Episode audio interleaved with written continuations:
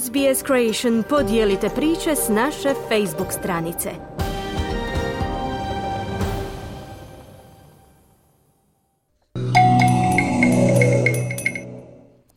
Radio SBS, program na hrvatskom jeziku, ja sam Marijana Buljan. Slijede vijesti iz Hrvatske. Vlada je redom odbila više od 400 oporbenih amandmana na državni proračun za sljedeću godinu. Na redu je sada glasanje o prvom budžetu iskazanom u eurima.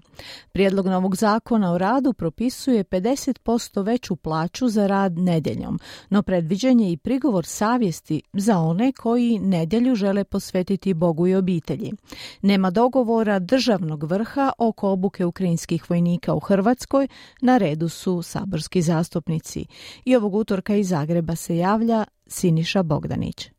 Na dnevnom redu Sabora u danu iza nas bili su amandmani saborskih zastupnika na državni proračun za iduću godinu. Od podnesenih 430 oporbenih amandmana prihvaćeno ih je tek desetak. Premijer Andrej Plenković. Dolaze i od e, članova HDZ, od parlamentarne većine, ali i od oporbe. Sve skupa oni su vrijedni oko 9,5 milijuna eura. Zajednički amandman zastupnika iz Šibensko-Kninske županije podržao je sam Plenković, pa će se u proračunu za 2023. osigurati osigurati pola milijuna eura za izradu dokumentacije potrebne za izgradnju zračne luke Srce Dalmacije. Amandman su zajednički predložili Branka Juričev Martinčev iz HDZ-a, Josip Begonja također iz HDZ-a, Hrvoje Zekanović iz HDS-a i Franko Vidović iz socijaldemokrata, pa je prihvaćen u nešto izmijenjenom obliku. Država će u idućoj godini izdvojiti milijun eura kako bi se škole i skloništa za žene žrtve nasilja opskrbili besplatnim zalihama menstrualnih higijenskih potrepština. Bio je to amandman Sabine Glasovac iz SDP-a. U Hrvatskoj postoji menstrualno siromaštvo i uloga jedne socijalne države da takve nepravde ispravlja. Božo Petrov iz Mosta čestitao je pak vladajućima što već pet godina razmišljaju o izgradnji mosta u Metkoviću i pritom pet godina odbijaju njegov amandman uvijek čitajući isto obrazloženje. Nažalost, oni gledaju tko predlaže,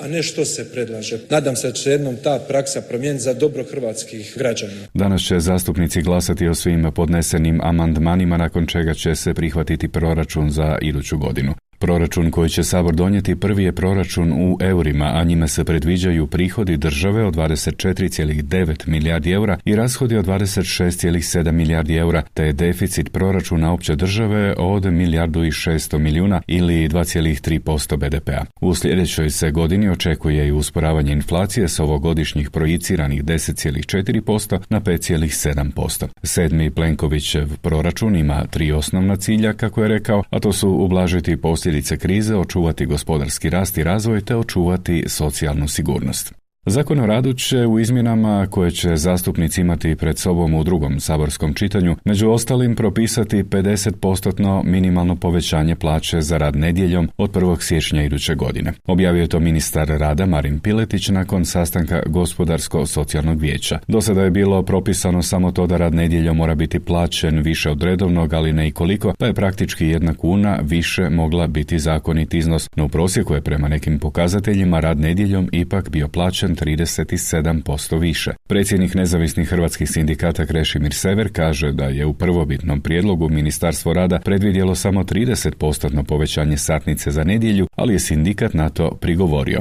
Poslušajte redom ministra Piletića, potom Irenu Weber u ime poslodavaca te sindikalista Severa. 50% rad nedjeljom morat će se od prvog prvog platiti više u odnosu na postojeću satnicu. Kao što znate, uvedeno je mogućnost rada radnika da izrazi takozvani priziv savjesti radu nedjeljom, pa smatramo da će biti gotovo nemoguće osigurati normalno poslovanje i situaciju kada radi trgovina u dijelu ovih 16 nedjelja. Teško je osigurati e, i slobodne dane kada vi de facto morate zaposliti ljude koji će raditi samo tih 16 nedjelja. U uvjetima u kojima nedostaje ljudi u trgovini, netko najavljuje mogući višak radnika ako se u dijelu nedjelja ne bude radilo, a pri tome se ispomaže i studentima i umirovljenicima. Jednako tako je nejasno što bi to trebalo sada dodatno pojačati za ovih 16 nedjelja kad se istovremeno to nije događalo kad su bile 52 nedjelje u igri Zagrebčanima je najavljeno poskupljenje vode te poskupljenje parkinga u javnim garažama. Kada će se to točno u idućoj godini dogoditi nije priopćeno, no neslužbeno se govori da će parkiranje poskupjeti već s prvim danom 2023.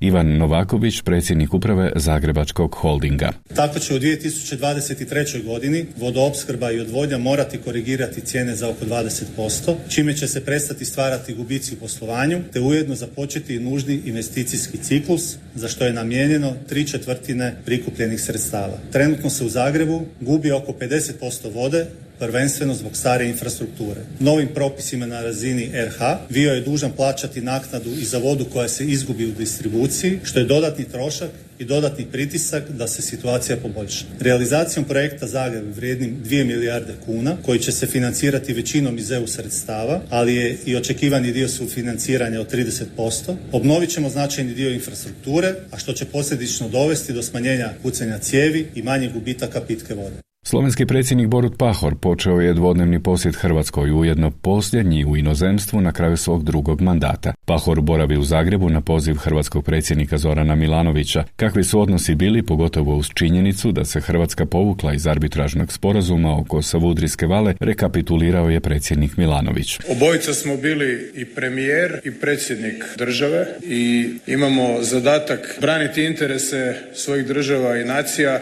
onako kako ih vidimo i kako ih doživljavamo u okviru nekakvih zajedničkih normi i međunarodnog poretka. I to smo radili obojica. I on dok je bio premijer i tada gospođa Kostor, hrvatska premijerka i kasnije kao hrvatski premijer, ja osobno kada sam bio prinuđen povući Hrvatsku iz tog sporazuma, to je uvijek malo uzdrma odnosa, ali gledajući iz današnje perspektive, ti odnosi su bivali sve bolji i bolji. Premijer Andrej Plenković je prilikom susreta sa slovenskim predsjednikom na odlasku Pahorom zahvalio na potpori Slovenije ulasku Hrvatske u europodručje i šengenski prostor priopćeno je iz Banskih dvora. Plenković je Pahora izvijestio i o planovima Hrvatske vezano uz proširenje kapaciteta LNG terminala na Krku, istaknuvši kako Hrvatska ostaje otvorena za buduću suradnju sa Slovenijom.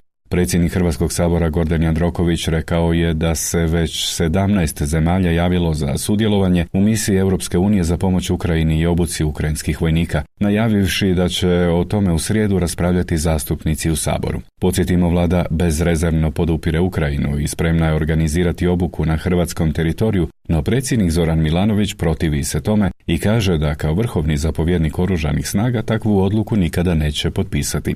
Vladajuća većina će, ponovio to premijer Plenković, biti za obuku ukrajinskih vojnika, a nakon Plenkovića poslušajte i predsjednika Milanovića. Sve drugo što bi zemlja poput Hrvatske radila na ovakvoj temi bilo bi čudno, netočno i u konačnici nemoralno. I bi svi će članice i članovi parlamentarne većine biti za. Kako će i na koji način politička stajališta zauzimati pojedine oporbene stranke, to nije naš problem. To je njihov problem i njihova tema i njihova odgovornost. Hrvatska hoće biti prva ok, idemo razgovarati o tome. Ali ne tako da Gordan Grlić Radman ode kao potpuno neovlaštena osoba, preuzme obavezu za koju nije nadležna ni hrvatska vlada. I onda ide ucjena prema vrhovnom zapovjedniku i predsjedniku Republike i prema Hrvatskom saboru, za koju Hrvatski sabor uopće nije nadležan. Tu se ne radi samo o formi, radi se naprosto o načinu ponašanja koji je diktatorski. Vidjet ćemo kako će gospoda u saboru odlučiti. Hoće li se dati instrumentalizirati, izmobingirati? Niti ga slušam, niti ga gledam. Dakle, mi smo mu prema proceduri poslali dopis da da takozvanu prethodnu suglasnost, on je nije dao. Ja tu ne vidim računicu osim poriva njegovog osobno, a onda dijela ovih koji su u jednoj talačkoj situaciji kojih on stavlja u Hrvatskom saboru da budu protiv vlade, HDZ-a. Kako izlazi iz ove situacije vidi SDP-ov Arsen Bauk, što zamjera Miro Bulj iz Mosta i kako im odgovara predsjednik sabora Gordan Jandroković. Pomoć obuci ukrajinskih vojnika se može realizirati po Ustavu na način da vlada donese tu odluku u suglasnost predsjednika Republike, pa neka onda to i naprave. Hrvatska je obučavala borbene snage ukrajinske vojske su uključili direktno u rat između Rusije i Ukrajine. Ali koja smo mi to sila da mi jedini u Europi smo mi ta snaga? Nismo mi jedina, već se 16-17 zemalja javilo, tako da nemojte dezinformirati javnost. I tako smo potrošili vrijeme za brzi pregled vijesti iz Hrvatske. Iza Zagreba za SBS, Siniša Bogdanić. Kliknite like, podijelite, pratite SBS Creation na Facebooku.